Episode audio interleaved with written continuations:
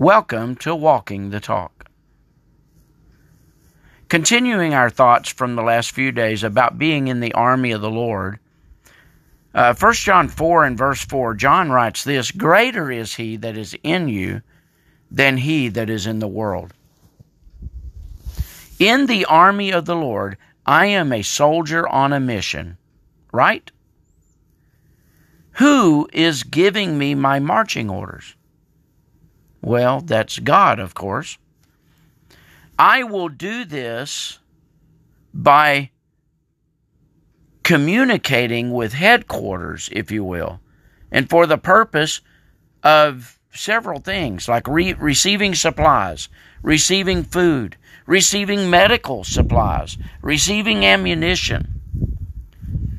You see, prayer is my line of communication between me and the headquarters, if you will. I must communicate with God to receive the supplies I need to receive the spiritual food I need, to receive the soul healing that I need, and to receive ammunition. And so, in order to do this, I must keep my line of communication open, free from any interference and static that makes communications difficult. What I am talking about is being free or staying away from sin, the worldly distractions. You see, if God can't hear me, I'll not receive what I need. And if I'm not hearing God, I will make the wrong move and walk right into the enemy territory. You see, sin interferes. It stands in the way of communication with my Father. An example of this is found in 1 Peter uh, chapter 3 and verse 7.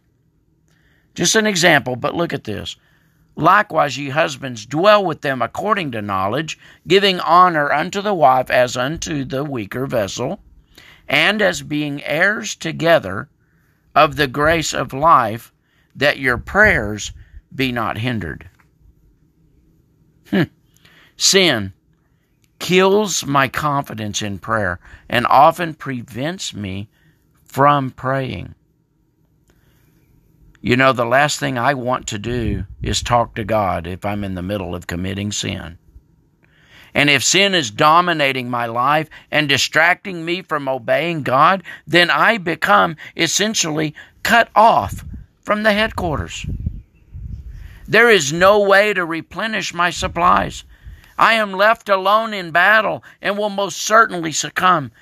Jeremiah penned the answer.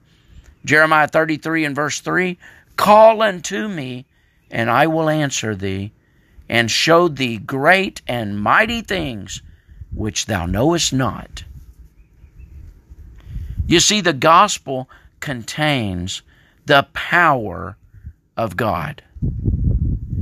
I do not rely upon my own strength, but upon the power of God to penetrate the hearts of people around me. Nehemiah wrote, For the joy of the Lord is your strength. Philippians 4:13 says, I can do all things through Christ, which strengtheneth me. Let's face it, I need God's help in this battle. I cannot do this alone.